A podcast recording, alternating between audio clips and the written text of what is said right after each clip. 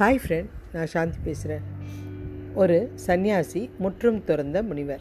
அவர் ஒரு காட்டில் உட்காந்து தவம் பண்ணிகிட்ருக்காரு அவரை பார்த்த அரசருக்கு அவர் மேலே ஒரு ஈர்ப்பு ஏற்பட்டு அவருக்கு ஒரு தட்டு நிறைய பழங்களும் துணிமணிகளும் பொற்காசுகளும் கொண்டு வந்து கொடுக்குறாரு. இதை எடுத்துக்கங்க சாமி அப்படின்றார். அவர் இது எதுவுமே எனக்கு வேணாப்பா. இந்த பழங்க இந்த காட்டில் எல்லா மரத்துலேயும் கிடைக்குது.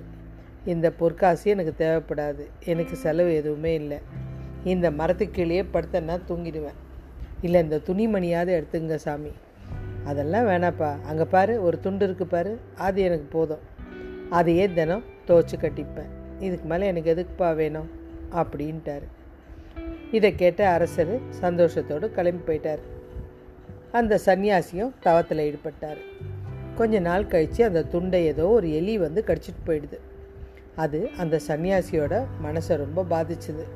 இந்த எலி வந்து இப்படி கடிச்சிருச்சுன்னா நம்ம துண்டு பாதுகாக்க முடியாது அப்படின்னு யோசித்தார் ஒரு பூனையை கொண்டு வந்து வளர்க்க ஆரம்பித்தார் பூனைக்காக இவர் தினமும் உணவு பிச்சை எடுக்கிற வீட்லேயே கொஞ்சம் பாலையும் வாங்கிட்டு வந்து பூனைக்கு கொடுக்க ஆரம்பிச்சிட்டாரு.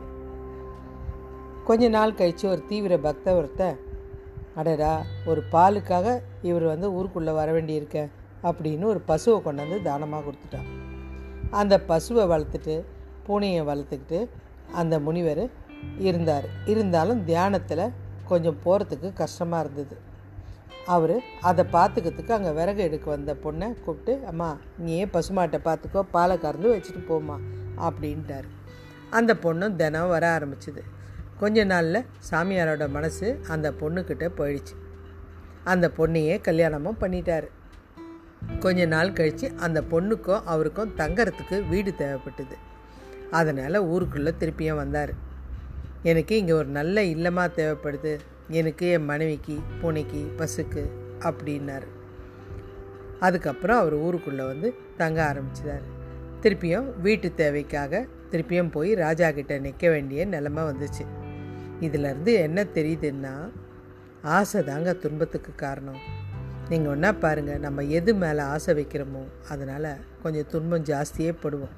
அது கிடச்சதுனால நிம்மதியாகவே இருக்க முடியாது. அதே பொருளால் நம்ம திருப்பியும் கஷ்ட சூழ்நிலைக்கு தான் போவோம். அதனால் ஆசையை அளவோடு வைங்க. பேராசையை வைக்கவே வைக்காதீங்க. மீண்டும் ஒரு நல்ல தலைப்பில் இணைவோம்.